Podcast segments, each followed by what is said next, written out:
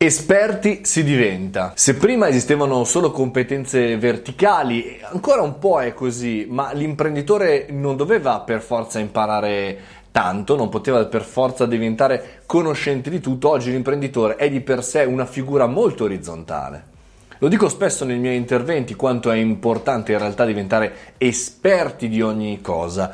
Chiaramente non bisogna essere esperti in tutto, però nelle cose fondamentali che noi andiamo a vivere tutti i giorni.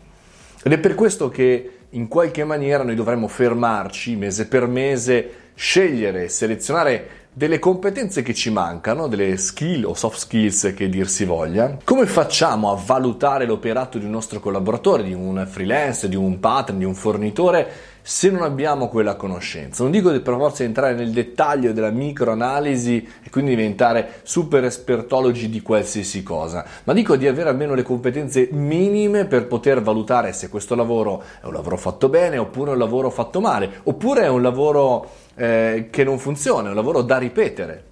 Se non abbiamo le competenze ci affidiamo, o meglio ci fidiamo dei nostri eh, partner e dei nostri fornitori. Talvolta sono dei fornitori che magari conosciamo da poco e se ci fidiamo il nostro valore sarà solamente sulla fiducia, non potrà portare valore al nostro fornitore dando anche la nostra opinione talvolta. La scelta non deve ricadere esclusivamente su chi è l'esterno, ma anche soprattutto chi è l'interno. L'imprenditore oggi deve essere esperto di tutto quello che lo circonda.